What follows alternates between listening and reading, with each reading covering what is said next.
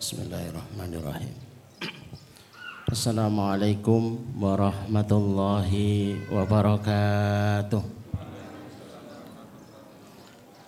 الحمد لله رب العالمين والصلاة والسلام على أشرف الأنبياء والمرسلين وعلى آله وأصحابه ومن تبعهم بإحسان إلى يوم الدين أشهد أن لا إله إلا الله وحده لا شريك له وأشهد أن محمدا عبده ونبيه ورسوله.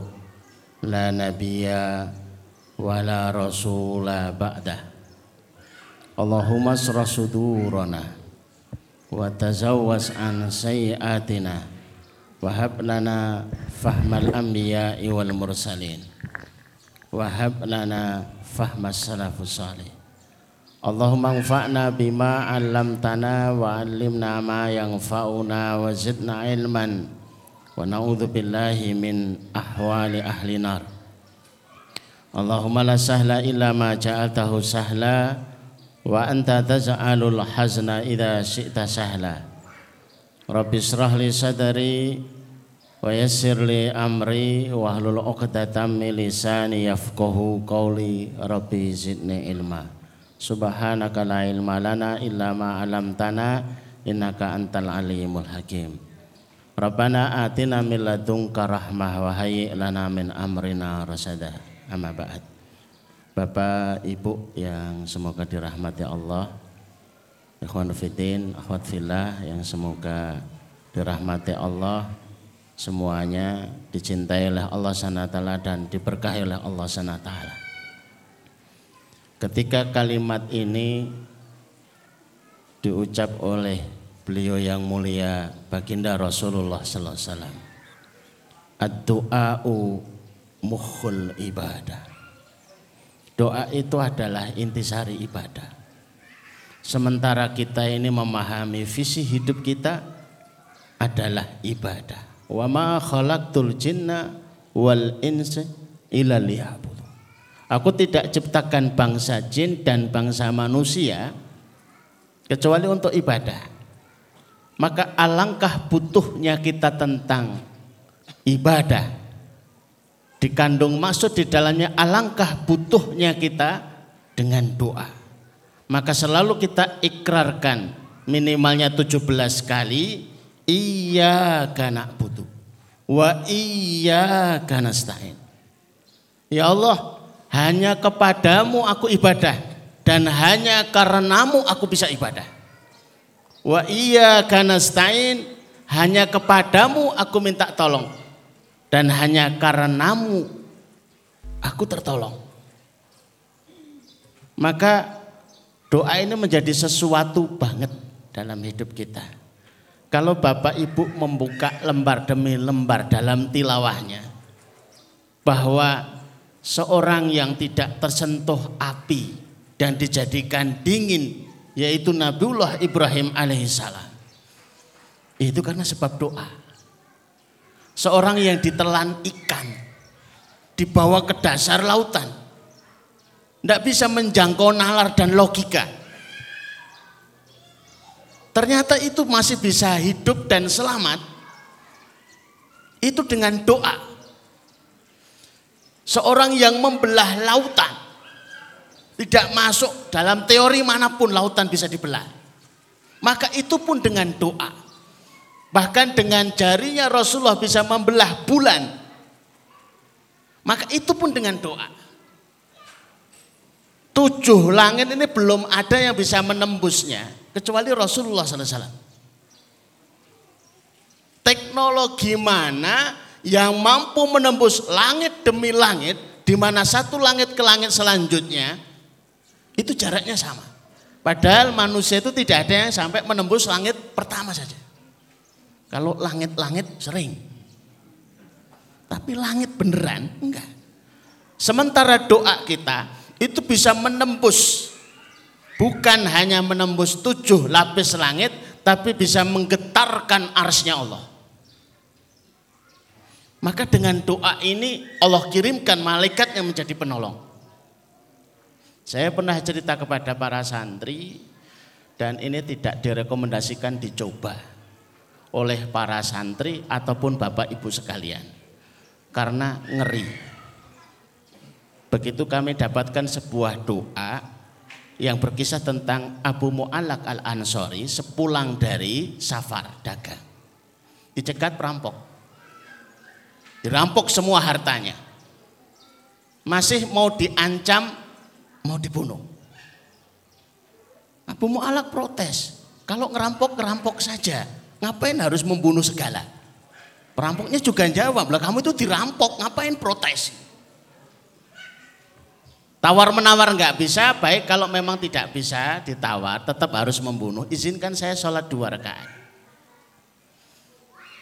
Begitu sudah sholat dua rakaat di sujudnya ia berdoa, ya wadud, ya wadud, ya darul arshil majid, agak panjang dan sengaja tidak saya teruskan, khawatir nanti ditiru. Karena saya sudah pernah meniru sekali terus nggak mau niru lagi. Diulang tiga kali, begitu salam, itu sudah melihat seekor kuda di atasnya penunggang dengan tombak di atas di antara dua telinga kuda ini. Dengan cepatnya menusuk perampok ini dengan tombaknya. Abu Mu'alak bertanya, siapa engkau yang dengan panjenengan aku ditolong Allah. Aku adalah malaikat penjaga langit keempat. Ketika kamu berdoa kali pertama, langit bergetar, gemuruh. Ketika kamu ulang kedua, terjadi hiruk pikuk. Ketika kamu ulang yang ketiga, aku mengajukan diri kepada Allah. Ada apa ya Allah? Hambaku terdalimi. Izinkan aku menolongnya. Kamu diizinkan. Maka turun untuk sebab menolong itu. Saya nyobanya itu sekali, cuma sepele perkaranya. Mau silaturahim, teman yang saya silaturahimi itu sedang pergi, rumahnya di Gembok. Tapi depan rumahnya ada musola di daerah Sumowono. Mumpung ada musola, nyoba ah dua rakaat ini. Saya sholat, di sujud terakhir saya berdoa dengan doa ini. Hanya sekitar 10 sampai 15 menit, teman saya itu datang naik kendaraan cepatnya luar biasa. Kerubuk gitu. Ya Allah, tak kira ada apa. Ternyata jenengan datang tuh Ustaz. Lah kamu di mana? Saya itu kondangan di Ambarawa. Nggak tahu bagaimana ceritanya, saya harus pulang. Dan nggak tahu saya harus cepet-cepet, kayaknya ada darurat banget itu. Kayak terbang motor itu. Ternyata ada jenengan yang mau datang. Waduh, ternyata dampaknya bahaya ini aku. Maka tidak direkomendasikan kecuali darurat banget begitu ya. Kalau cuma mau nunggu tamu nggak datang-datang pakai doa ini mesake itu ya. Ini baru kondangan. Lah kalau kebelet gimana? Susah kan kita?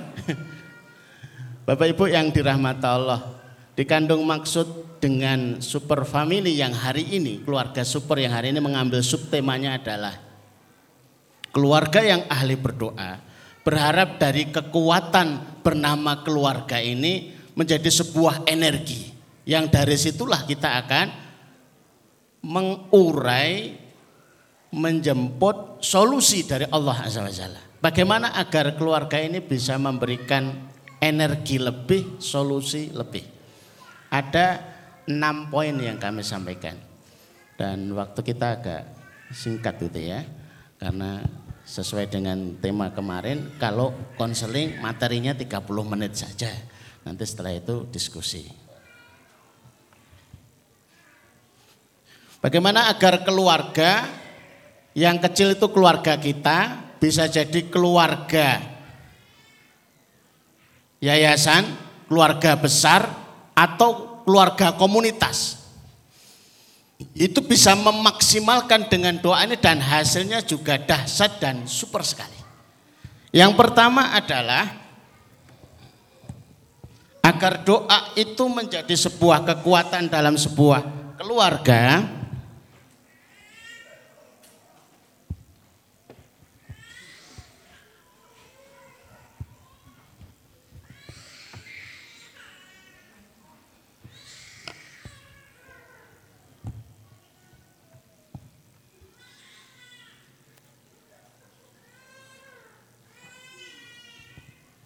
Nomor satu berdoa. Temanya berdoa terus nggak berdoa terus buat apa? Bagaimana agar kita bisa membaca Quran mudah? Ya dibaca. Bagaimana keluarga itu agar doa-doanya itu dahsyat? Ya berdoa. Sama aja bohong ketika kita itu jelaskan macam-macam ternyata keluarga itu nggak berdoa. Problem kita itu bukan mustajabah atau tidak doa kita, tapi sesungguhnya problem kita itu adalah tidak berdoa. Seperti kalimat sahabat Rasulullah Khattab radhiyallahu anhu, "Ana ubali." Aku tidak peduli dijawab doanya atau tidak itu ana la ubali. Justru yang aku khawatirkan tidak ada inspirasi berdoa. Lihat Avanza lewat itu ratusan kali. Tapi juga nggak pernah berdoa. Tapi pengen beli Avanza. Ini kan konyol gitu loh, Pak. Lihat wanita cantik tuh ya berkali-kali, padahal dia tuh jomblo. Ngapain gak berdoa? Sehingga saya sering ibaratkan ada tiga anak di samping bapak. Kemudian lewat penjual es krim. Anak yang pertama tanpa ekspresi. Cuma terlihat jagonya itu naik turun. Anak yang kedua kalimatnya es krim enak. Es krim enak. Anak yang ketiga, Pak, belikan es krim ya. Mana yang paling dikabulkan? Kok pinter ya? Kalau pas gini tuh pinter. Tapi kalau pas dengan Allah kok jadi tiba-tiba nggak pinter gitu loh ya. Lo nggak pernah berdoa, nggak pesen, lo kok dapat? Ini kan aneh. Mau seharian kita itu di depan warung bakso, pagi sampai sore, khusuk, istiqomah, tapi nggak pesen. Kemudian sore hari kita marah-marah sama pembelinya. Ini kenapa saya nggak dikasih bakso? Bapak sudah pesen? Belum. Ya wajar lah. Pernahkah kita pesan sehat, rizki lancar, urusan mudah, istri yang solihah, tapi jangan lupa jamilah juga gitu ya. Tidak harus namanya Jamilah, cantik. Gitu. Diminta daripada kita itu repot cari-cari di apa ini? Di media itu. Ini kayaknya cantik coba tak like. Ini kayaknya lumayan. Ngapain kita main-main kayak begitu? Mau sesuatu itu bisa dibidik dengan doa. Doa kita itu seperti anak panah yang dibidik tidak tahu yang diincar tidak tahu, yang ditarget tidak tahu, tapi Allah Maha tahu. Menepatkan setiap doa kita. Mobil yang lewat sekian itu yang punya mobil nggak tahu, dealernya nggak tahu, harganya juga nggak tahu, tapi kita husnudon Allah Maha tahu. Setiap doa kita akan tepat kepada sasarannya ketika kita berurusan dengan yang maha menepatkan, yang maha kaya, yang maha bisa, yang maha kuasa. Maka pastikan Bapak Ibu kita berdoa dan keluarga kita berdoa. Bapak, Ibu, anak pastikan berdoa. Boleh Bapak Ibu itu setengah marah kalau anak-anaknya nggak berdoa, cuma minta saja itu. Pak beliin, Bu beliin, kamu doa enggak? Enggak. Berdoa dulu. Dan biasakan ketika anak itu, Bu beliin sepeda, doa. Ibu nambahi doa, Bapak nambahi doa. Masalah Allah nitipkan jawaban doa itu dari mana saja. Tetangga, kerabat, atau langsung dari langit gitu ya sepeda BMX lewang-lewang glubrak ngenai genteng gitu ya. ya. itu terserah. Allah mau jawabnya seperti apa terserah. Allah alam. Allah mengirim malaikat Allah mengirim ini mengirim ini kita nggak pernah tahu. Tapi biasakan sebagai bentuk setia kita kepada Allah. Sebagai bentuk pengakuan kita itu adalah hambanya Allah berdoa kalau kita nggak berdoa, terus kita itu ngaku siapanya Allah. Kalau kita nggak berdoa, terus ibadah kita yang terbaik itu apa? Maka kalau ditanya siapakah yang paling berhak masuk masuk surganya Allah, yang paling banyak mesan. Yang paling banyak berdoa untuk memintanya dan Rasulullah ternyata yang paling banyak berdoa kepada Allah. Yang kedua, singkatnya adalah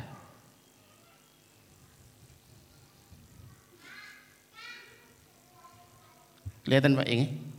Kompak. Samakan doanya. Jangan sampai redaksi ini bikin rame urusan langit. Malaikat geleng-geleng. Bapak ibu bisa tahajud malam hari. Bahkan jaraknya dekat sekali satu meter. Bahkan kurang dari satu meter. Bisa menangis. Tapi jadi rame gara-gara doanya nggak kompak.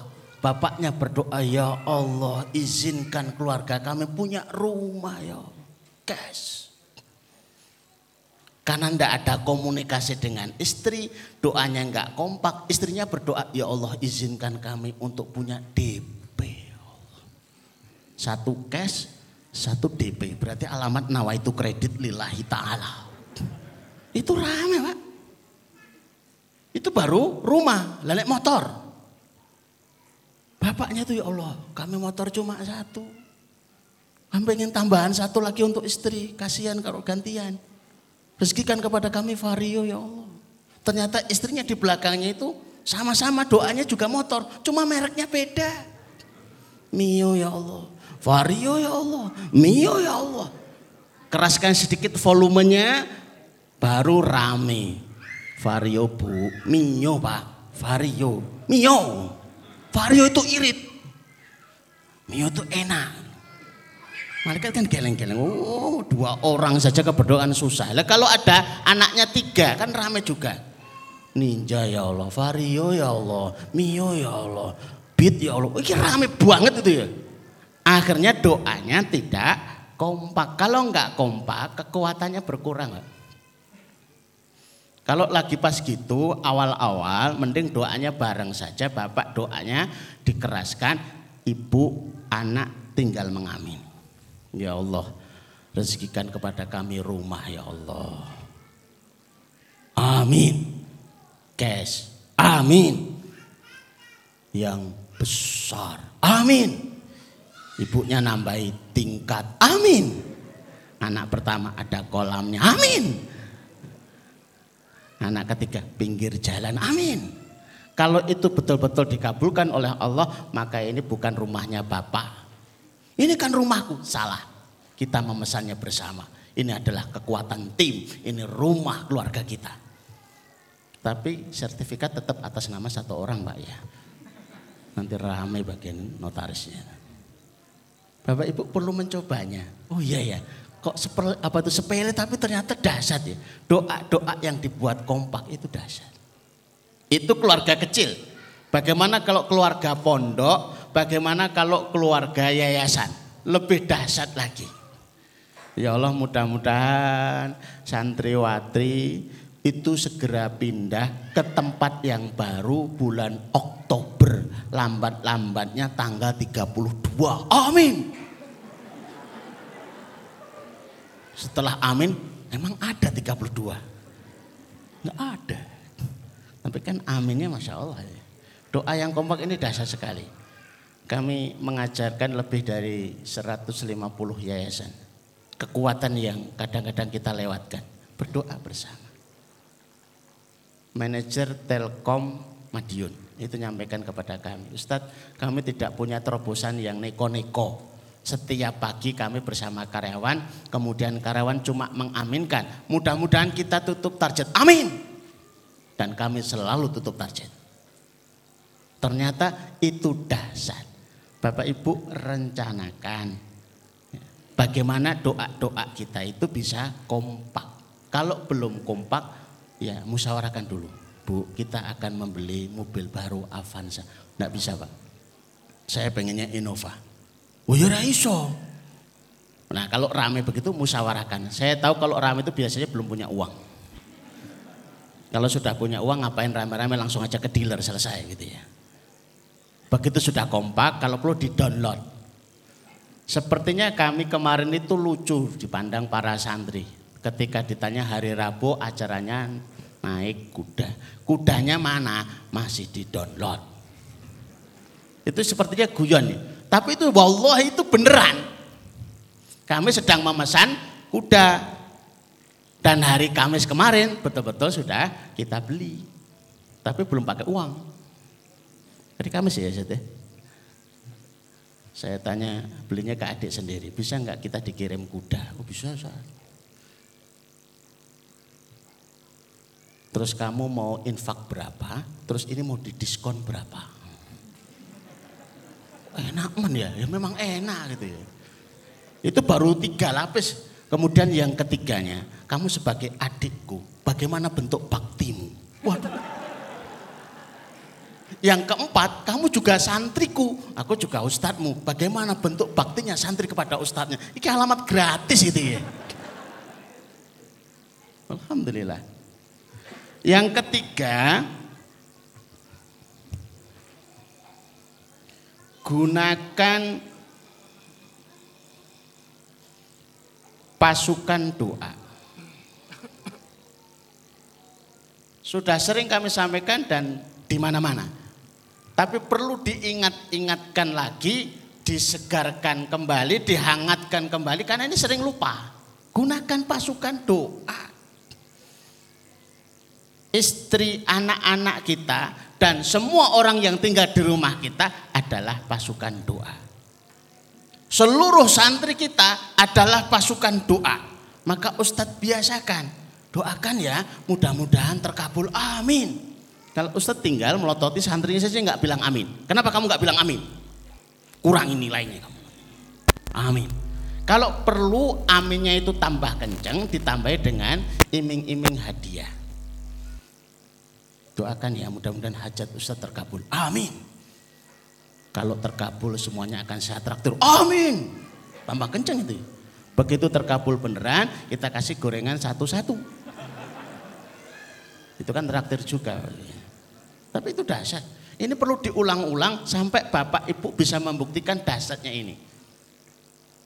Kalau cara berdoa kita secara berjamaah tidak mulai seperti ini, maka tidak banyak yang bisa kita gunakan dari kekuatan doa ini sehingga meraih sesuatu tuh seperti dulu-dulu itu masih susah. Masih susah. Oh, ternyata ini dahsyat banget itu. Seorang kepala sekolah di Seragen itu cerita kepada kami, Ustaz kami baru dapat materi itu sekali. Maka doa-doa kami kami tulis di MMT. Kami pajang di depan. Setiap upacara kami mesti nyampaikan kepada para guru dan kepada para siswa. Mudah-mudahan yang tertempel di MMT terkabul semuanya. Amin. Sehingga tidak perlu kita itu rame satu dengan yang lain. Gara-gara doanya beda, mana yang harus diprioritaskan. Karena semuanya bisa masuk doa, daftar doa itu. Ada 300 orang, ada 400 orang, bahkan ada 500, 600 orang. Dimasukkan aja, ada 100 doa. Kan tinggal ngomong, ya Allah kabulkan 100 hajat kami. Amin, selesai. Semua tertampung, tidak perlu rame. Yang keempat,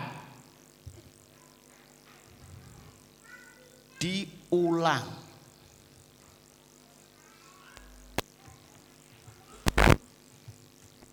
Kalau waktu mustajabah itu mulai kita breakdown, itu bisa pengulangan doa itu berkali-kali. Allahumma rizukni afansa. Allahumma rizukni innova. Ba'da adhan berarti lima kali. Ba'da sholat berarti 10 kali. Sebulan kali 30, 300 kali. Bapak ibu kompak berarti 600 kali.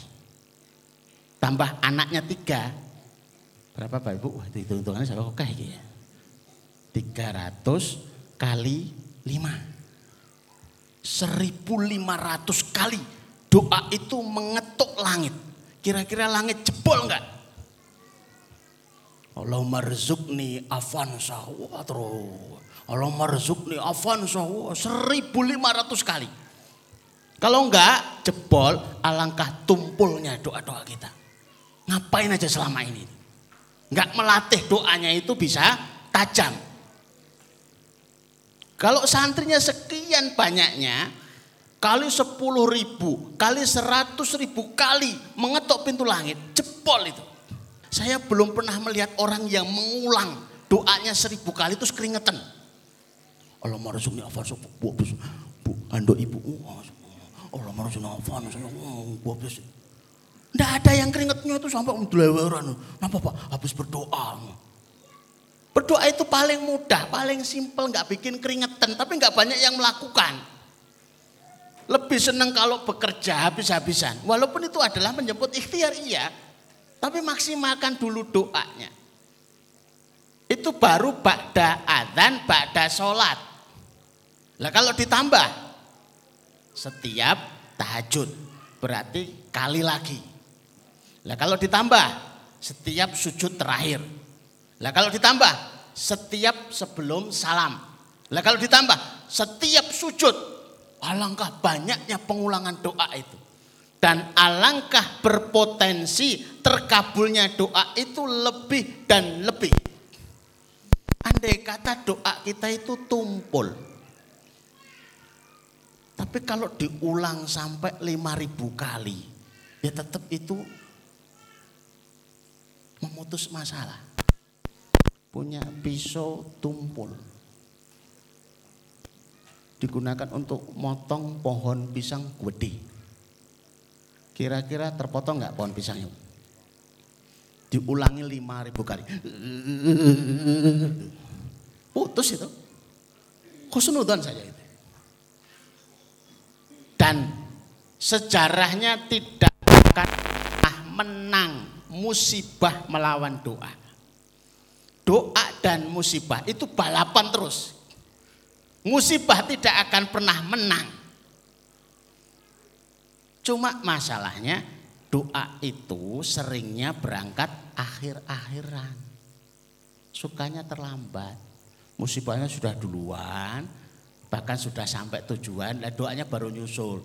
Nyusul dengan kekuatan yang biasa-biasa saja. Dengan cara ini doa itu lebih berkekuatan sehingga menyusul menyusul daripada musibah-musibah itu tadi. Ini bisa dipraktekkan apakah itu karena ingin lunas hutangnya, karena ingin laku asetnya, karena ingin segera mendapatkan keturunannya.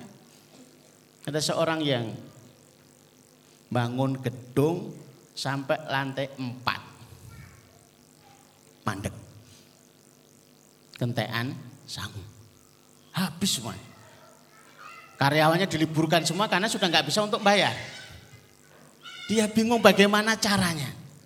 Hebatnya ketemu dengan bapaknya. Bapaknya itu nasihati sederhana tapi nah yuk ikut saya.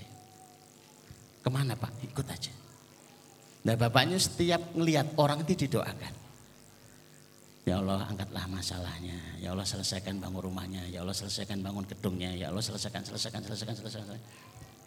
Ketika dia mulai mendoakan, ternyata di samping gedung itu juga sama sedang dibangun gedung yang lantai empat juga mangkrak. Didoakan terus. Begitu doakan tambah karyawan satu dari gedung itu tadi yang didoakan. Dua, tiga, empat. Dan wallahi begitu gedung yang didoakan itu selesai pembangunannya, maka gedung dia juga selesai pembangunannya. Doa itu memantul.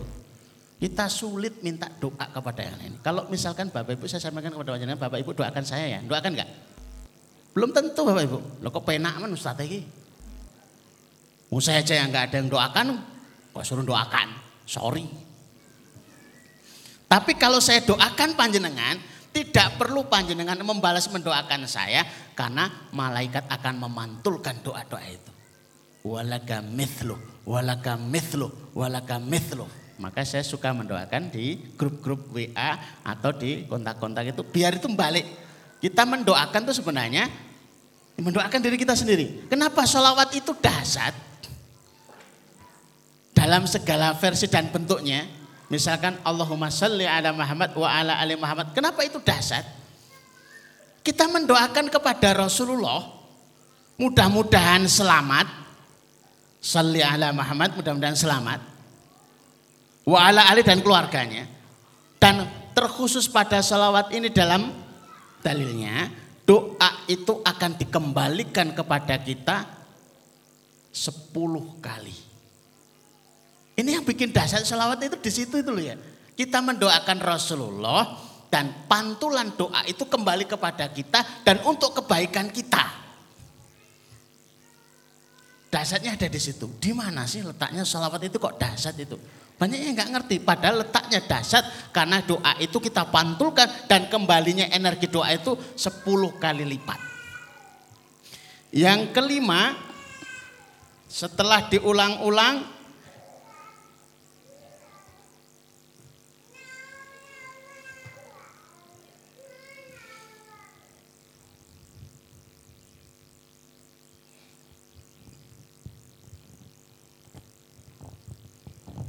yakin kalau doa kita terkabul. Allah wa antum mukinuna bil ijabah. Berdoalah kepada Allah dalam keadaan kamu yakin doamu akan terkabul. Karena kita sedang berbicara kepada yang maha kuasa, yang maha kaya, yang maha bisa. Dan 99 maha yang lain. Yakin. Berapa banyak doa itu belum terkabul bukan karena tidak dikabulkan, tapi dia tidak pede doanya akan dikabulkan.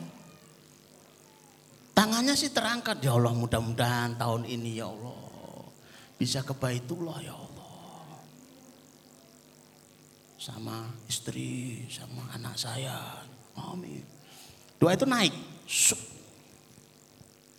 Belum sampai ke langit, kita tarik lagi. Ya Allah, ralat ya Allah. Hutang belum lunas. Aset belum laku.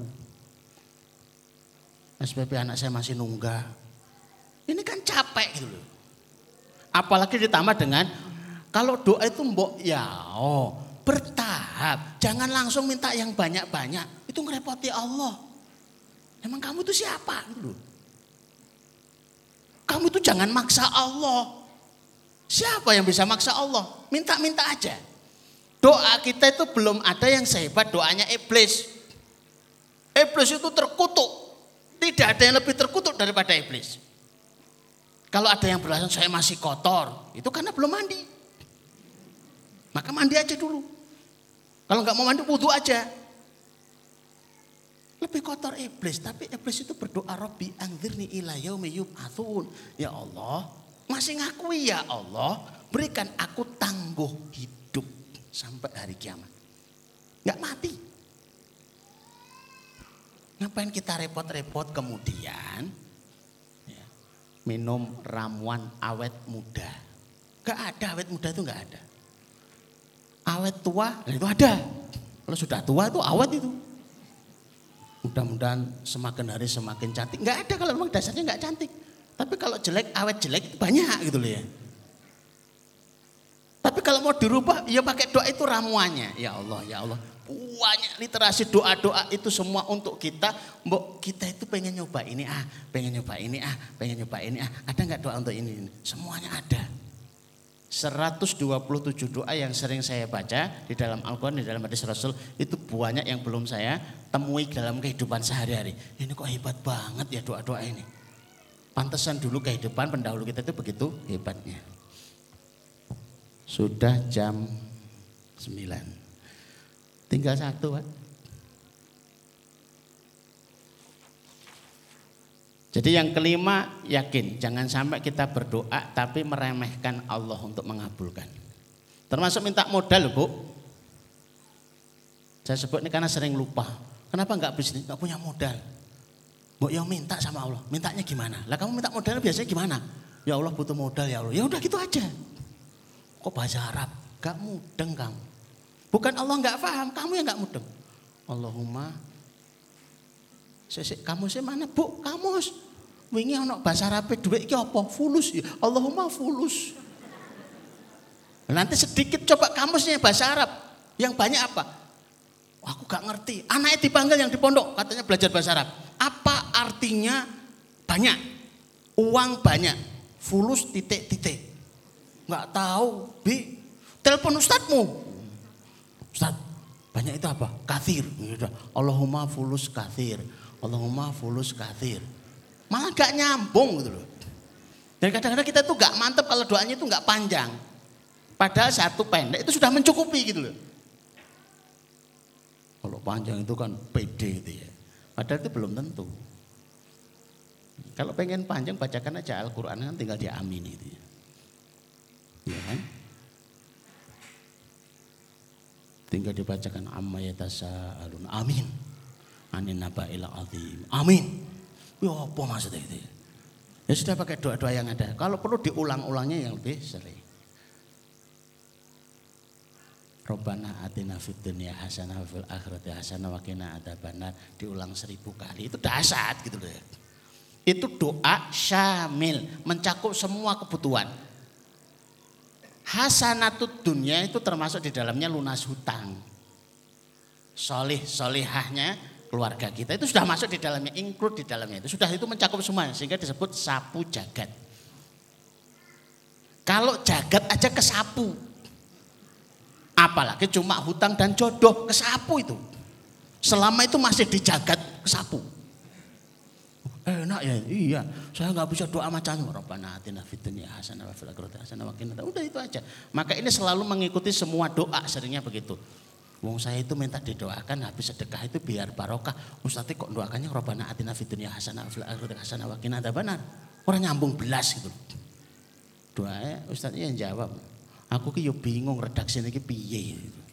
Terus milih yang mana. Tapi tahu kalau doa ini bisa mencakup semuanya. Iya, itu doa itu mencakup semuanya. Termasuk doa Rasul. Kalau kita kebingungan doa Rasulullah itu doa yang mana yang akan mencakup semuanya? Ya sudah baca aja. Allahumma ini as'aluka min khairin. Ya Allah aku meminta seluruh kebaikan yang pernah diminta oleh Rasulullah. Ayo.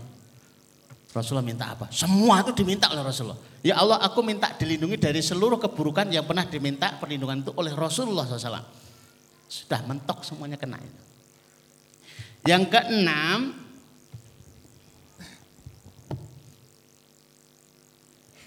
dorong doa dengan amal soleh.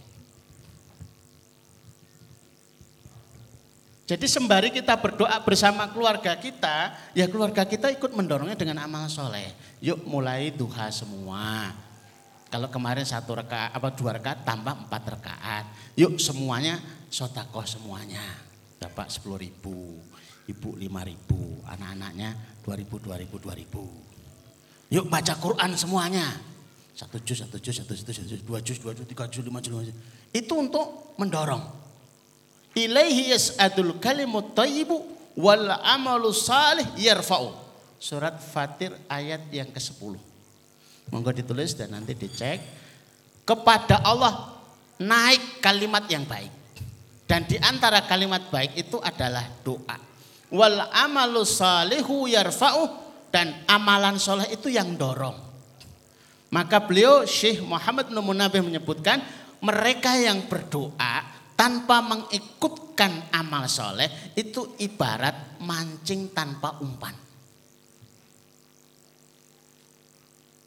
Ya Allah Ustaz, doakan kami ya Ustaz, mudah-mudahan hutangnya lunas. Jadi nggak sotakah buatan mancing tanpa umpan. Mudah-mudahan keluarga kami bahagia. Ini dengan sholat tahajud enggak? Enggak, mancing tanpa umpan. Ya Allah mudah-mudahan warung kami itu omsetnya naik berlimpah. Sotakoh pagi enggak? Enggak, mancing tanpa umpan. Tanya sama bapak-bapak yang biasa mancing. Mungkinkah kita itu mancing tanpa ikan tapi dapat ikan? Ya mungkin. Ikan-ikan baru bubaran pengajian uyel-uyelan terus kesangkut dipancing. Tapi peluangnya itu kecil gitu loh ya. Lewang pakai umpan aja, umpannya kecil, peluangnya juga kecil kayak kemarin sore itu ya. Jumat sore itu. Yang ingin dipancing hiu, umpannya cacing. Cacing pun anak cacing. Masih belum ABG itu. Itu kan hiunya guyang-guyang karo gedok. Masya Allah, orang muda. Ya Allah rezekikan Afan saya ya Allah. Umpannya 2000. Boleh nggak? Boleh. Tapi mbak ngerti gitu loh. Lunaskan hutang kami ya Allah. Berapa tuh hutangnya? Dua miliar. Sotakan seribu. Itu pun dipilih yang lungsek gitu. Boleh nggak? Boleh. Tapi jangan kebangetan gitu loh ya. Itu 10% saja, itu belum tentu kepancing itu tangkapannya. Hutangnya 2 miliar, sotakonya 200 juta. Itu belum tentu kepancing. Lah apalagi kok 2000. Yang gue yang gue itu tadi tangkapannya itu loh. Biar kita belajar gitu loh ya. Oh itu ada umpannya ada ukuran. Iya. Kalau pengen mancingnya itu kakap, ya umpannya minimal teri lah gitu ya. Begitu. Bapak Ibu yang dari amat Allah, saya ingin jelaskan lebih luas, tapi karena ini adalah konseling bersama, ini penjelasan versi saya, pengalaman juga versi saya, belum tentu Bapak Ibu mengena. Maka kesempatan untuk bertanya adalah setelah ini barangkali berbeda yang dialami. Saya sudah berdoa sekali dua kali tapi hasilnya mengecewakan. Nah kenapa? Baru sekali sudah terkabul. Kan harusnya 20 kali atau 3000 kali. Ini kan baru dua kali kok terkabul. Ini kan mengecewakan. Terlalu cepat. Oh, ada yang seperti ini duduk aja. Nah, monggo Bapak Ibu yang ingin bertanya silahkan, yang ingin sharing, ingin cerita. Karena ini adalah sesi untuk kita belajar kehidupan bareng-bareng agar kita dicerdaskan oleh Allah Subhanahu Wa Taala. Aku lihat. Assalamualaikum warahmatullahi wabarakatuh.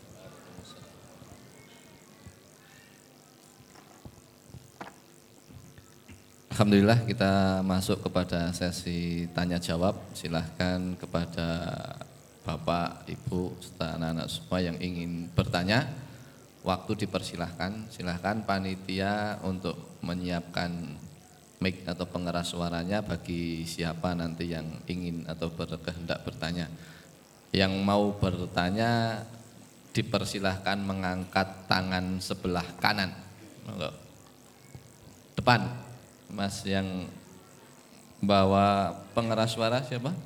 Oh, ini ada yang di depan, Mas yang pakai jaket merah.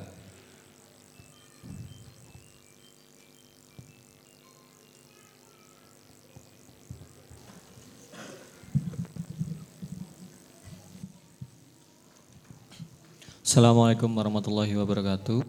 Waalaikumsalam warahmatullahi wabarakatuh. Uh, saya Kori dari Semarang, izin bertanya Tat. Sebaiknya itu kan ketika kita berdoa itu kan doanya spesifik. Uh, sedangkan dari saya pribadi kadang-kadang uh, ada keraguan. Keraguannya begini, mungkin kita mendoakan misalkan tentang mobil Avanza, kemudian ternyata mendapatkannya yang lain misalnya, sama-sama mobil tapi mereknya lain. Nah di situ apakah dengan sudah terwujud kayak gitu berarti doa kita sudah terkabul atau kita tetap berfokus pada apa yang uh, kita niatkan dari awal begitu. Terima kasih. Alhamdulillah Mas Kori dari Semarang. Pertanyaannya ketika kita berdoa apa yang Allah hadirkan itu berbeda dalam nama tapi sama dalam bentuk mungkin sama-sama mobil tapi beda merek gitu tadi ya. Itu apakah kita harus tetap fokus dengan doa kita yang awal atau itu sudah apa namanya sebuah pengabulan dari Allah? Gitu Ustaz. Bismillahirrahmanirrahim. Itu kembali kepada Mas Kori. Kalau sudah puas ya sudah. Mintanya Avanza, dapatnya hijab. Alhamdulillah, puas ya sudah. Tapi kalau Mas Kori pernah ke rumah makan, pesennya soto, dikasih bakso, dimakan nggak? Hmm? Ya berarti kan orangnya mudah kona'ah gitu ya. Insya Allah saya pesannya ini adalah seorang bernama Solihah. Ternyata dapatnya agak solihah. Kona'ah nggak? Oh kona'ah. Ya sudah berarti selesai. Kalau nggak puas, ya dikembalikan dapatnya pesannya Avanza, dapatnya hijat. Ya Allah kan pesannya pesannya Avanza. Ini kok hijat? Maka hijatnya ditaruh lagi dikembalikan ke jalan Allah. Sebelum dapat Avanza ya minta lagi. Banyak kok yang nerima pengembalian itu. Ya kan Pak? Saya sih yang nerima, ijat nggak apa-apa. Tapi kan kadang daripada nanti nggak dapat lagi loh. Maka kembalikan kita itu sedang bertransaksi dengan siapa? Kita itu sedang minta sama siapa? Minta sama yang maha kaya ya sudah. Mintanya Avanza, dapatnya Vario, takutkan lagi. Minta lagi, dapatnya lagi Nmax. Wah, redek aja nih, piye ya? Takutkan lagi. Doa lagi, Senia. Uh, hampir Ya saya lagi. Itu tandanya kita komitmen dengan permintaan kita. Ya repot itu kalau pesen ahwat itu tadi loh ya. Dikembalikannya piye Saya belum tahu yang itu itu ya. Cuma ada bahasan saya sering bahas itu adalah mengunci target. Doa itu bagian dari mengunci target. Kalau enam hal itu dilakukan, dan itu spesifik kepada sesuatu yang ditarget, maka membuat target itu dalam radar jelajah doa kita. Kayak pesawat yang mengunci target itu. Kami sering mencontohkan salah satunya itu ada santri kami itu kuliah di Madinah. Beliau cerita sudah selesai A1 belum menikah ngomong sama ibunya. Bu, saya pengen menikah maka ibunya mencarikan jodohnya. Bapaknya juga tahu bapaknya mencarikan jodohnya. Pada saat yang bersamaan itu ada ustadzah tugas di pondok yang dekat rumahnya itu. Ya ustadzah ini kok ya dadak digolek-golek ke wong aku ke ya ustadzah gitu loh. Tapi kan nggak ngomong begitu kan. Malu juga itu ya. Dia sudah paham tentang doa ini. Tidak ada urusan mau dicarikan di mana saja. Yang penting saya kunci targetnya. Maka setiap malam tahajud dia berdoa, ya Allah jadikan dia ini sebagai suamiku. Maka ibunya mencarikan berapa kali proses gagal semua. Bapaknya mencari gagal semua. Akhirnya ibu, ya wis lah. Nah, timbang ora oleh bojo mending eh, anak ustazah ning pondok dhewe. Ya wis lah. Begitu sudah jadi suami istri, suaminya tanya, apa yang kamu lakukan? Akhirnya kok bersuamikan dengan aku? Ya tak sebut dalam tahajud. Wah baik pantesan. Kamu menggunakan panah yang nggak mungkin berbalik arah. Kamu muter-muter nggak masalah sudah terkunci dalam radar. Nah ya mau ke mana? Terus berproses 100 kali mesti centang semua itu gagal, gagal, gagal, gagal semua. Karena apa? Sudah dalam wilayah target. Agar kita itu tidak putus asa dulu dengan urusan-urusan dunia itu. Kalau kita itu sudah bersama Allah itu tidak perlu kita itu bingung. Anu, rumahnya sudah dipasangi mau dijual. Ben. Harganya diturunkan. Ben. Itu rumah yang saya sukai. Ben. Sudah tak kunci dalam doa. Kita kan sempat khawatir misalnya. Rumah dalam pengawasan. Ustaz, ini rumah ini mau dilelang. Nanti kalau laku kami nggak punya rumah. Jenengan suka dengan rumahnya? Suka. Ya sudah dikunci aja dalam target. Sedekahi, sholat, berdoa terus begitu ya. Nanti kalau laku gimana? Nanti kalau laku prakteknya nggak akan laku. Lo kok tahu? Sudah dikunci target dan jawabannya nggak laku. Ya kan? Tidak perlu mencemaskan kan? Ada seorang yang mau digusur sudah tetangga-tangganya sudah digusur semua itu jualan pinggir jalan. Datang ke rumah Ustaz mau digusur. Kunci aja targetnya untuk tidak digusur. Tapi kalau nanti digusur gimana? Kan nanti. Dikunci aja dalam doa. Disedekahi. Nggak tanggung-tanggung dia bersotakoh dua ekor kambing disotakohkan ke santri. Sama sekarang juga nggak jadi gusuran itu. Kok, kok nggak digusur-gusur ya Ustaz? Loh, ini gimana toh kemarin khawatir digusur, sekarang malah tanya kok nggak digusur-gusur. Berarti kan terkabul doanya itu. Masya Allah. Iya, makin cinta kepada Allah, makin harap kepada Allah, makin kita itu takut kalau tidak bersama-sama dengan Allah Azza Wajalla. Wallahu a'lam Monggo uh, siapa lagi yang ingin bertanya? Belakang ada ibu-ibu belakang di samping pilar nomor satu. Assalamualaikum warahmatullahi wabarakatuh. Uh, Pak Ustadz, saya mau tanya. Perkenalkan nama saya Ela Nur Sulsiawati dari Banyu Tarung. Uh, gini Pak Ustadz, saya mau tanya. Kalau misalnya kita kan berdoa, terus tuh ada orang lain tuh yang berdoa itu tidak apa nggak positif tapi negatif itu bagaimana cara menyikapinya? Assalamualaikum warahmatullahi wabarakatuh. Bisa diulang sekali lagi Mbak? kan gini, kita kan berdoa kan yang baik-baik Pak. Tapi ada orang lain tuh yang berdoa itu tidak baik gitu loh. Dan itu faktanya itu bukti gitu loh Pak. Terus itu bagaimana itu kalau kita tuh menjelaskan kepada orang lain kalau apa ya, kalau doa itu yang baik-baik biar nggak terjadi lagi. Itu ya. Oh ya, ini berarti mau menyarankan Ustaz, bagaimana kalau doa kita itu doa yang baik-baik tapi ada orang yang apa namanya sering mendoakan yang tidak baik. Lalu bagaimana cara kita menyarankan agar doa-doa yang tidak baik itu tidak dilakukan lagi gitu nggih Mbak Ela. Ini Mbak Ela ini kayaknya beberapa kali saya mandu acara itu kayaknya sama ya Mbak Ella Mbak Nyutarung Mbak Ella Mbak mungkin suatu saat kita bikin penanya award gitu ya jadi yang sering bertanya akan mendapatkan award dengan sarapan dua kali misalnya gitu Gak saat mana saat jawabannya saat. Bismillahirrahmanirrahim. Bapak Ibu ya dirahmati Allah. Kita berdoa itu untuk mendapatkan sebuah pengalaman. Dan yang kita harap adalah pengalaman baik tentang Allah. Pengalaman dunia itu adalah modal untuk pengalaman akhirat. Agar lisan kita nanti akhirnya bisa mengakui sebagaimana pengakuan Nabiullah Nabiullah Zakaria alaihissalam. Walam akun bidu'a ika rabbi syakiyah. Aku belum pernah selama ini berdoa kepadamu itu ya Allah kecewa pengalamanku tentangmu itu ya Allah selalu baik. Tidak pernah kecewa. Itu doa, itu fungsinya untuk itu. Sehingga ketika kamu nanti di akhiratmu gimana? Selama ini di dunia ini pengalamanku tentang Allah itu baik. Berarti di akhirat nanti ya insya Allah baik. Saya khusnudon. Lah kenapa? Karena Allahku itu baik. Tidak tahu Allahmu. Lah kan sama.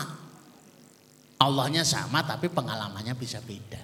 Buatlah pengalaman-pengalaman kita di dunia ini dengan doa-doa agar kesan Allah baik itu selalu kita tangkap dari episode demi episode kehidupan kita. Bagaimana kalau kita itu sudah berdoanya baik, tapi justru diantem doa kita dengan doa-doa yang jelek. Ya balapan aja bu,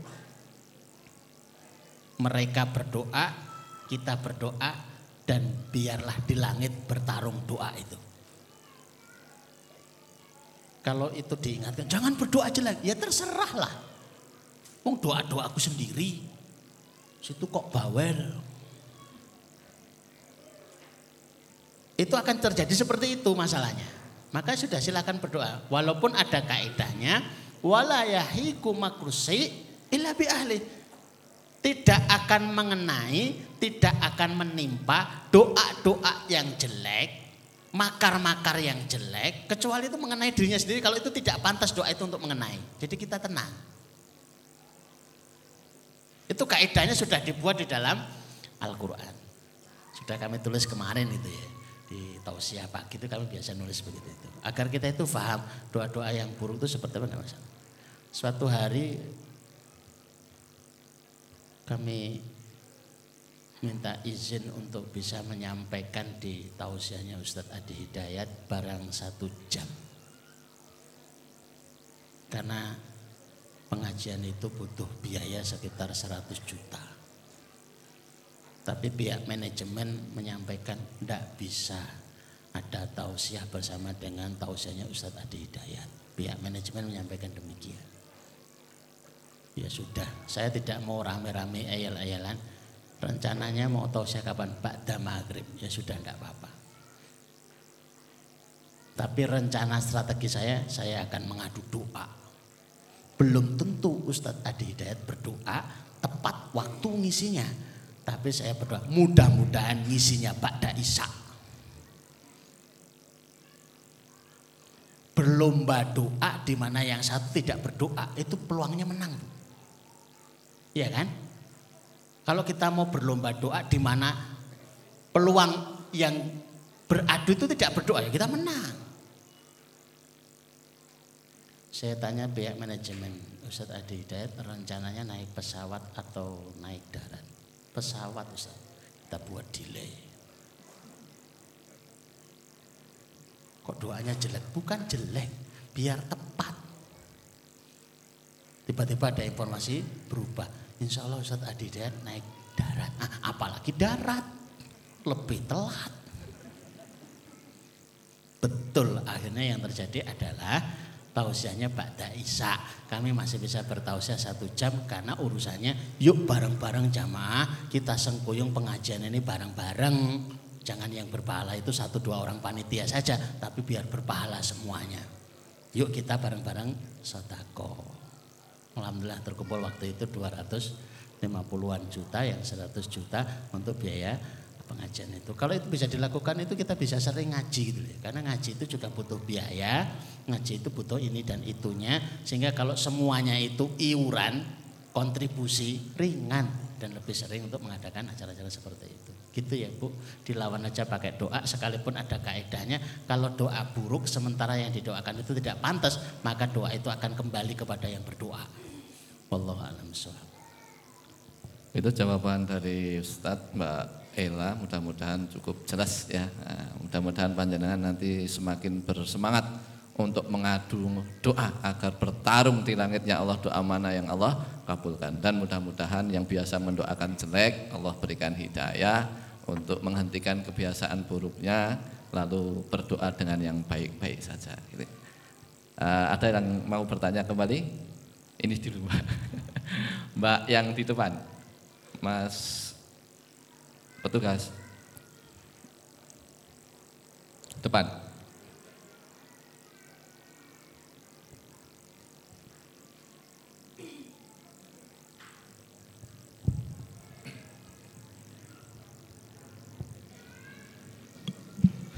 Bismillahirrahmanirrahim. Assalamualaikum warahmatullahi wabarakatuh. Waalaikumsalam. Nama saya Nur Hayati dari Magelang.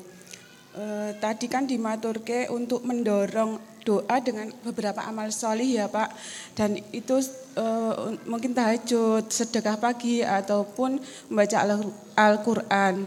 Tapi untuk uh, pengalaman pribadi untuk tahajud itu sampai sekarang kok rasanya belum ringan untuk di, saya lakukan sendiri karena ada satu dan beberapa beberapa hal. Uh, tapi untuk membaca Al-Quran sedekah pagi insya Allah sudah enteng gitu loh Pak. Nah itu gimana bisa mengimbangi atau tidak gitu untuk men, untuk Ya, e, pertanyaannya Ustadz dari Mbak Nur Hayati Magelang. Ya. E, kalau doa tadi cara untuk mengangkatnya ke langitnya Allah Taala dengan amal solih, tapi ternyata kenyataan ada beberapa amal solih yang belum ringan untuk di lakukan. Tapi sudah bisa melakukan beberapa amal soleh yang dibiasakan. Mungkin pertanyaannya amal solehnya belum begitu maksimal apakah itu sudah cukup untuk mengangkat doa? Begitu nggih Mbak Nur Hayati gitu Ustaz. Ya. sebentar Ibu berapa tahun mencoba tahajud?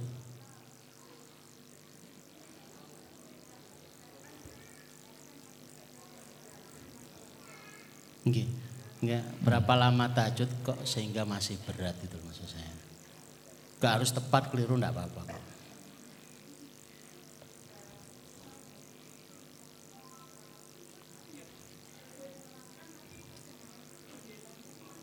Berat.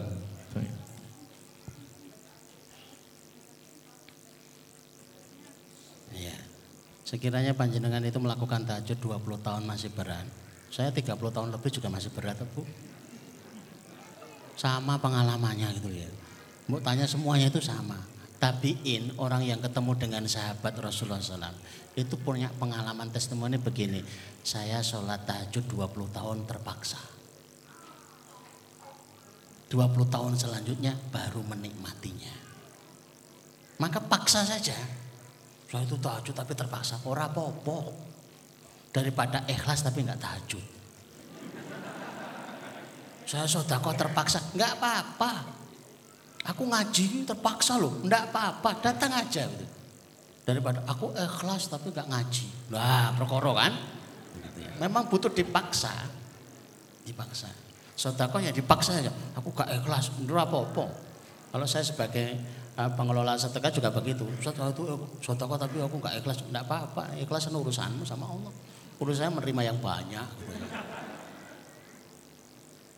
Begitu kalau uh, terkait dengan dengan Adapun apakah sudah mencukupi atau belum, kita nggak pernah tahu seberapa cukup. Tapi yang penting doa saja. Terus di titik mana kita akan dipahalai besar kita juga nggak tahu. Belum tentu yang tahajud banyak itu akan membawa dampak yang besar dalam doa kita. Tapi yang penting ya terus dikabulkan tidak dikabulkan doa panjenengan itu adalah ibadah doa antara tiga pengabulan. Satu dikabulkan di dunia dan bisa jadi segera, bisa jadi tertunda. Doa bisa juga dikabulkan di akhirat. Dan semuanya kalau tahu doanya akan dikabulkan di akhirat dan lebih baik dikabulkan di sana, semuanya milihnya adalah di akhirat. Ya Allah berikan saya afan saya di akhirat saja. Ya Allah berikan rumah ya Allah di akhirat saja. Ya Allah berikan suami ya Allah di akhirat saja. Kalau tahu, tapi alhamdulillah kita nggak tahu. Maka ya terserah Allah mengabulkannya seperti apa. Kalau di dunia tidak dikabulkan, di akhirat belum tentu juga dikabulkan, maka fungsi doa yang ketiga itu adalah menghalang musibah. Jadi yang ngantemi musibah-musibah agar tidak mengenai kita. Ketika kita berangkat bismillahirrahmanirrahim La khala wa la quwata illa billah ternyata sesuai dengan janjinya kalau baca itu keluar dari rumah janjinya ada tiga. Wukita hudita kufita. Yang membaca doa itu Bismillahirrahmanirrahim itu dapat tiga jaminan. Kamu terjaga. Kamu dapat hidayah. Kamu tercukupi. Prakteknya tetap tabrakan. Ujaranya dijaga. Berarti doamu nggak mustajab untuk yang dikabulkan tiga hal itu. Tapi ternyata coba dicek. Kadang-kadang ngeceknya kita ngelihat pada diri kita terhadap luka-luka yang ada atau dari komen orang-orang itu. Ini harusnya tabrakan ini bikin mati orang. Kok bisa tabrakan sedahsyat ini? Orangnya kok cuma luka-luka sedikit saja. Ini keajaiban. Keajaiban karena sebab apa? Doanya yang menghalangi dari musibah besar sehingga terhalang. Kalau bisa dilihat doa itu bisa menjaga seseorang, bisa ya kita memvisualisasikan kayak proteksi gitu ya. Doa itu proteksi kita terjaga. Apalagi jangan baca ayat kursi, begitu baca ayat kursi dikirimkan malaikat penjaga, tapi nggak kelihatan loh. Jangan dicari. Nah dia malaikat itu nggak usah dicari. Itu selalu di, dikirimkan. Dengan doa-doa Allah mengirimkan malaikat-malaikat untuk menjaga kita sekalian.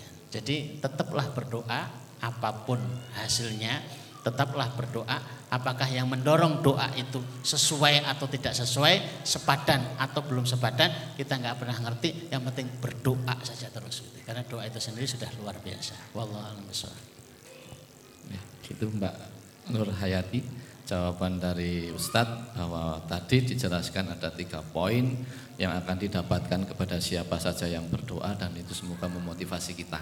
Andaikan tidak dikabulkan segera akan Allah kabulkan di akhirat. Andaikan tidak dua-duanya itu akan menjadi perisai kita dari hal-hal buruk yang akan menimpa kita. Maka teruslah bersemangat untuk berdoa. Lanjut ke Mbak yang sebelah belakang kamera. Petugas membawa pengeras suara. Untuk Assalamualaikum warahmatullahi wabarakatuh. Waalaikumsalam warahmatullahi wabarakatuh. Ustadz, nama saya Alfi dari Bengkal. Mau tanya mengenai sedekah. Misalnya kan kita pedagang, kan otomatis ada uang modal dan ada uang untung. Nah, misal kita mau bersedekah itu eh, langsung bersedekah apa di apa apa dibagi dulu modal sama untungnya baru kita bersedekah gitu. Terima kasih. Wassalamualaikum warahmatullahi wabarakatuh. Waalaikumsalam warahmatullahi wabarakatuh. Mbak Afi dari Bengkal. Pertanyaannya, kalau misalnya kita mau bersedekah itu karena beliau kayaknya pedagang ini kan. Nah, maka kalau dagang itu ada modal dan ada untung. Nah, kira-kira itu sedekah kita itu dipotong dari keuntungan atau dari total antara modal dan keuntungan. Begitu nih Mbak Afi pertanyaannya. Monggo Ustaz. Bismillahirrahmanirrahim. Kalau bersedekahnya itu bebas bu, jadi mau disedekahkan semua juga nggak apa-apa. Sak modal-modalnya kalau perlu sak warung-warungnya juga nggak apa-apa. Cuma peluangnya bangkrut ganti usaha itu aja itu. Kalau enggak diberikan oleh Allah kemudian modal baru, toko baru, bisnis baru. Ya Allah, kula pun kesel dagang ya Allah. Kula nggih pun kesel nungguni kios. Kula sedekah mawon sedanten. Diganti aja yang lebih simpel. Ya bisa saja kalau mau gitu ya. Tapi rata-rata pada nggak mau gitu. ya. Dredegnya itu kuadrat tiga masalahnya itu. Kalau begitu gimana? Maka ambil di labanya saja. Labanya saja itu bisa bertahap, tapi tahap yang simpel tidak perlu kita harus trauma karena harus menunggu lama. Ambil aja sepertiga. Misalkan dagangannya itu dibeli, ya, labanya 6.000, ambil yang 2.000 masukkan ke dalam kotak. Kenapa? Ini masih kecil. Kalau sudah besar, itu lebih mengkhawatirkan kita itu. Masukkannya ke dalam kotak itu pakai penyakit tiba-tiba Parkinson. Ngawal. Untungnya piro bu? Telung atus. Wow, berarti satu dulu ngewel itu ya. Makanya dari yang kecil-kecil. Untung 15 ribu, 5 ribu dimasukkan. Biar kita nggak ngeredek. Agar hadis Rasulullah dalam riwayat Bukhari, riwayat Muslim itu terbukti. Yang hari Jumat kemarin itu sebenarnya kita kan ngajak bareng-bareng, kita praktek. Alhamdulillah banyak yang bangkrut Pak. Jadi kalau ada protes sudah ada jawabannya, akan menambah testimoni selanjutnya. Saya begitu sotakonya sepertiga dari laba, Alhamdulillah bangkrut. Tapi diganti dengan usaha baru. Yang menggunakan itu bukan spekulasi hasilnya, tapi pasti. Karena berangkat berpijak dari hadis Rasulullah, berpijak dari perintah Allah. Kalau nggak dibuat sukses sekalian, dibuat rugi sekalian, terus diganti dengan bisnis baru yang jelas-jelas itu enak. Untuk menjadikan bisnis-bisnis kita itu bisa autopilot capek tuh harus ngitung ini dan lain sebagainya. Tapi kalau pakai sepertiga itu, ya Allah saya bayar sepertiga dari laba, mudah-mudahan urus bisnis saya, yang nggak repot, yang nggak macam-macam, pokoknya terima bersih. Ya sudah, itu akadnya Allah akan memberikan semua dari yang kita inginkan. Begitu ya bu ya. Jadi jadi uh, fungsi kotak itu sebenarnya untuk membantu barang-barang kita itu mengamalkan hadis. Kalau saya nggak mau ngisi kotak, ya enggak apa-apa, biar diisi yang lain. Lalu saya ngapain lah? Bingung lagi kan? Mau dikasih gawean, mengamalkan hadis Rasul, terus saya ngapain? Ya sudah dipraktekkan aja diisi. Nanti ada cerita seperti apa, silahkan dikonsultasikan. Begitu. Kalau misalkan 50% enggak apa-apa. Kalau 100% dari laba, ya enggak apa-apa. Kita enggak ndredeg kok yang nerimanya itu, Bu biasa aja gitu ya. Masjid-masjid yang nerimanya juga enggak enggak ndredeg biasa saja gitu ya. Yang ndredeg itu kita. Sedekah yang bikin ndredeg itu memang bikin kita itu dapat rezeki ndredeg. Sedekah yang bikin kita itu khawatir kita itu dapat rezeki dari Allah itu yang bikin kita khawatir kalau kita itu tidak bisa menerimanya karena terlalu banyak. Sebenarnya kan sederhana begitu ya. Yang pengen mudah maka mudahkanlah. Yang pengen apa itu berlimpah maka ya sedekahnya yang berlimpah sehingga itu sepadan. Wallahu a'lam. Ya Mbak Afi, begitu jawaban dari Ustadz secara nominal tidak menjadi masalah berapapun itu. Ya. Mau sodakoh dari keuntungan atau dari modalnya atau sodakohkan seluruh usahanya juga nggak apa-apa. Nah, tapi yang menjadi standar agar kita itu diberikan oleh Allah Ta'ala rizki di mana rizki yang mencari kita itu tadi sudah disampaikan oleh Ustadz sepertiga dari keuntungan itu kita latih untuk kita tunaikan. Agar nanti mudah-mudahan dengan itu Allah istiqomahkan dan Allah berikan kekuatan kepada kita untuk menjadi ahlu sodako karena dari kecil itulah nanti saat besar sudah terbiasa. Kalau tadi katakan 6 ribu 2 ribu masuk. Lah kalau besok sudah 6 miliar kan rotan 2 miliar masuk gitu kan. Nah, ini sudah angka yang mulai dilipat gandakan. Kalau dapat keuntungan 10 miliar, ya kan? Maka 3 miliar 333 juta kita sodakokan. Ini bukan perkara yang mudah kalau tidak dilatih dari kecil. Jusuk waya pun habis ditokeh tak sodakoh, ora sodakoh model kayak gini nih. Yang bakal menjadi ahlu sodakoh adalah mulai saat ini kita belajar untuk bersodakoh dengan apa pun yang bisa dengan apa pun yang ada. Andai kata sampai harta tidak ada ya mesam mesem mesam mesem sebagai bentuk ikhtiar mesem kuwi sedekah seperti itu. Pokoknya terus kita bermental sedekah uh, agar Allah Ta'ala memberikan keberlimpahan dalam kehidupan kita. Karena memang seorang muslim itu diajarkan oleh Allah Diperintahkan oleh Allah untuk menjadi seorang pribadi yang bermental kaya. Maka kaidahnya kan Aladina yungfikuna fissarra wa Sodakoh itu dikala lapang dan sempit. Bahkan perintahnya ketika sempit malah dianjurkan bersodakoh. Wa man qudira alaihi rizquhu falyunfik mimma atahullah. Kalau kamu, kalau kita semua baru disempitkan rezekinya sama Allah, falyunfik, maka berinfaklah. Ini menunjukkan bahwa Allah itu mengajarkan kepada orang-orang beriman agar bermental kaya.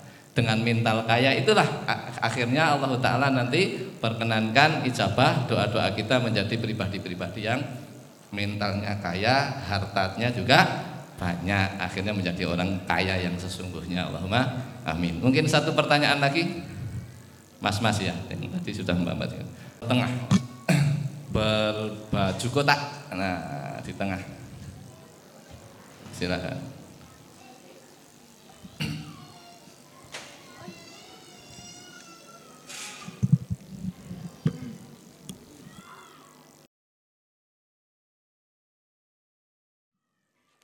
Bismillahirrahmanirrahim. Assalamualaikum warahmatullahi wabarakatuh. Waalaikumsalam warahmatullahi wabarakatuh. Nama Amin dari Bonjor, Tretep. E, pertanyaannya adalah apakah beda antara e, kemustajaban antara kita berdoa berbahasa Arab dengan berbahasa Indonesia dan juga sir jar di mana letak apa namanya e, afdolnya di mana gitu. Cukup sekian dari saya. Assalamualaikum warahmatullahi wabarakatuh. Waalaikumsalam warahmatullahi wabarakatuh. Pertanyaan dari Mas Amin dari Tretep Bonjol. Gitu, Apakah beda manakala kita punya redaksi doa dengan bahasa Indonesia ataukah bahasa Arab? Yang jelas beda pasti ya karena bahasa Indonesia dengan bahasa Arab itu sudah langsung beda. Tapi masalah afdolnya itu yang bahasa Indonesia atau bahasa Arab. Nah ini pertanyaan dari Mas Amin. Kira-kira begitu ya Mas Amin? Monggo Ustaz. Ya, Bismillahirrahmanirrahim. Doanya para nabi itu sudah teruji. Jadi kalau dipakai lagi itu lebih dahsyat secara strategi juga lebih mengena. Dan itu banyak. Tapi kalau doanya Nabi itu sudah kita pakai ternyata belum juga menyampaikan hati kita kepada yakin. Karena kok ketoknya gak nyambung ya. Ya sudah pakai doa dengan kalimat kita sendiri. Kalau afdolnya ya tetap afdol bahasa Arab. Karena Al-Quran bahasa Arab, hadis Rasulullah bahasa Arab, jadi pasti itu yang paling afdol. Makanya ketika kita tahu doa dari para nabi, doa dari para rasul itu dahsyat banget. Cuma perlu kita mengetahui bukan sekedar maknanya saja, artinya saja, tapi ada tambahan-tambahan penjelasan yang lain untuk bisa kita berada pada sebuah visualisasi yang lebih. Salah satu syarat doa itu terkabul adalah hudurul qalb, hadirnya hati visualisasi hati yang bisa menjadikan kita yakin tentang apa yang kita minta kepada Allah Subhanahu wa taala. Jangan sampai kita itu berdoa dengan bahasa Arab bertahun-tahun atas dalih kita tidak faham bahasa Arab, tapi kemudian kita itu apa itu bertahan gitu loh ya. Kenapa kok nggak berdoa pakai bahasa Arab? Bahasa Arab kok nggak paham, lebih pirang tahun, udah 15 tahun. Nah ngapain 15 tahun bertanya aja kan bisa toh. Kalau itu artinya seperti apa dan lain sebagainya. Maka yang direkomendasikan berdoalah pakai bahasa Arab, berdoalah pakai doa yang direkomendasi oleh para nabi dan para rasul karena diceritakan ulang kepada kita tujuannya untuk diikuti, ditiru, maka pahalanya akan lebih di situ, afdolnya akan lebih. Semua kasus-kasus hidup semuanya sudah termuat di dalam Al-Qur'an. Dan Al-Qur'an itu ditutup dengan stempel yang hebat luar biasa. Al-yauma akmaltu lakum dinakum wa atmamtu alaikum nikmati wa raditu lakumul islam Hari ini telah aku sempurnakan bagi kalian agama kalian dan aku sempurnakan atas kalian nikmatku dan aku ridho Islam sebagai agama kalian. Orang yang paling mendapatkan kenikmatan di dunia ini yang paling melaksanakan perintah Allah. Maka jangan sampai kita itu minder itu loh. Saya ini dapatnya sedikit dari dunia saya ini tidak bisa menikmati. Apa yang panjenengan rasakan tidak bisa menikmati. Sesungguhnya dengan melaksanakan perintah Allah dan mengikuti sunnah Rasul. Itu yang paling menikmati daripada kehidupan dunia ini. Biar kita puas itu. Ternyata orang yang paling menikmati dunia ini siapa? Kita. Orang-orang beriman. Loh tapi ternyata mereka itu makannya lebih enak daripada kita.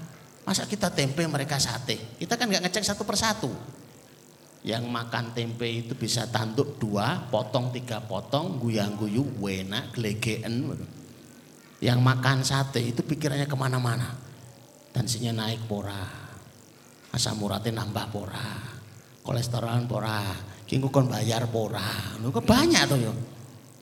Sehingga nggak jadi daging, tempe jadi daging, sate nggak jadi daging karena kepikiran. Kita nggak ngikuti semuanya, maka sudah khusnudon saja kita ini hidupnya yang terbaik dari dan semua yang diberikan Allah kepada kita dalam hidup ini agar kita berprasangka baik adalah yang terbaik dari perjalanan takdir yang dipilihkan Allah kepada kita. Catatan kita tentang takdir itu ada baik dan ada yang buruk. Tapi catatan takdir dari Allah semuanya baik. Maka Luqmanul Hakim itu ketika ngajak anaknya sebuah perjalanan ingin mengajarkan, nak apa yang terjadi pada kita adalah yang terbaik dari perjalanan bergulirnya takdir yang mengalir di dalam kehidupan kita. Untuk mengajarkan itu, maka dia buat perjalanan. Hingga satu ketika istirahat sebentar, pas istirahat kaki anaknya ini tertusuk duri tulang keledai dari telapak kaki nembus ke punggung kaki. Lukmanul Hakim belum pernah bersedih sesedih itu. Maka dicabut, diobati, dibuat darahnya berhenti. Proses untuk mencabut, mengobati luka kaki itu memakan beberapa waktu. Ketika sudah siap untuk berjalan lagi, kotanya yang mau dituju sudah tidak kelihatan lagi. Kemudian malaikat datang dikirim oleh Allah menginformasikan kota itu sudah dihilangkan Allah satu jam yang lalu. Duhai andai kata tidak tertusuk duri keledai kaki anaknya pasti akan sampai di situ dan ikut-ikutan dihilangkan Allah sebagaimana dihilangkan kota itu dari semuanya yang terbaik. Kenapa saya kok berhutang? Itu lebih baik, pasti ada hikmahnya. Begitu pulang ke rumah, Bu, Kok sampai tuh saya jadi jodohku? ini kan orang kono. Ini yang terbaik, Pak. Agar panjenengan bersabar dan saya bersyukur. Semuanya yang terbaik. Semua yang terbaik agar kita itu selalu berkhusnudon kepada Allah. Wallahu a'lam Uh, gitu Mas Amin jawaban dari Ustadz semoga bisa memahamkan kita semua bahwa Eh, doa-doa itu memang ada sisi afdal dan kurang afdalnya tetapi teruslah kita berdoa agar semakin dipandaikan oleh Allah, semakin memiliki banyak kaidah, banyak seni di dalam berdoa sehingga kita sebagaimana yang Ustaz tadi sampaikan sebagaimana Nabi Zakaria tidak pernah kecewa di dalam doa. Karena sesungguhnya doa itu akan senantiasa menjadi amalan-amalan terbaik kita di sisi Allah taala. Karena kaidah doa sendiri muhul ibadah inti dari ibadah. Bahkan Allah juga menyampaikan lewat rasulnya bahwa doa itu adalah cara yang digunakan oleh Allah taala untuk merubah takdir-takdir kita. La yarutul qadar ila tidak ada yang bisa merubah qadarnya Allah ilat doa kecuali doa-doa kita. Semoga kita termotivasi, bersemangat untuk menjadi pribadi-pribadi yang senantiasa memanjatkan doa-doa kepada Allah Ta'ala dan disertakan oleh seluruh elemen kehidupan kita apakah keluarga, apakah sejawat di kantor, apakah di dalam sebuah yayasan ataukah di dalam sebuah kemasyarakatan antar umat. Mudah-mudahan kembali kita dijadikan sebagaimana tagline atau tema konseling pada pagi hari ini menjadi super family dalam ahlu doa. Mudah-mudahan keluarga-keluarga kita menjadi keluarga-keluarga yang ahli doa. Allahumma amin. Itu kiranya uh, konseling kita pagi hari ini karena waktu sudah menunjukkan hampir pukul 10 pagi, maka kita cukupkan. Insya Allah akan kita lanjutkan lagi konseling kita dengan tema-tema berikutnya di dua pekan yang akan datang. Saya yang memandu acara ini tentu banyak khilaf dan salahnya, mohon ikhlasnya untuk dimaafkan. Kita cukupkan majelis kita dengan hamdalah dan doa penutup majelis. Alhamdulillahirabbil alamin. Subhanakallahumma wa bihamdika asyhadu alla ilaha illa anta astaghfiruka wa atubu ilaik. Semoga Bapak Ibu semuanya diberikan kelancaran, keselamatan, bisa sampai rumah kembali dan mudah-mudahan waktu-waktu kita dipenuhi dengan doa dan dikabulkan atas doa-doa dan hajat kita semuanya. Allahumma amin. Sugeng kundur. Assalamualaikum warahmatullahi wabarakatuh.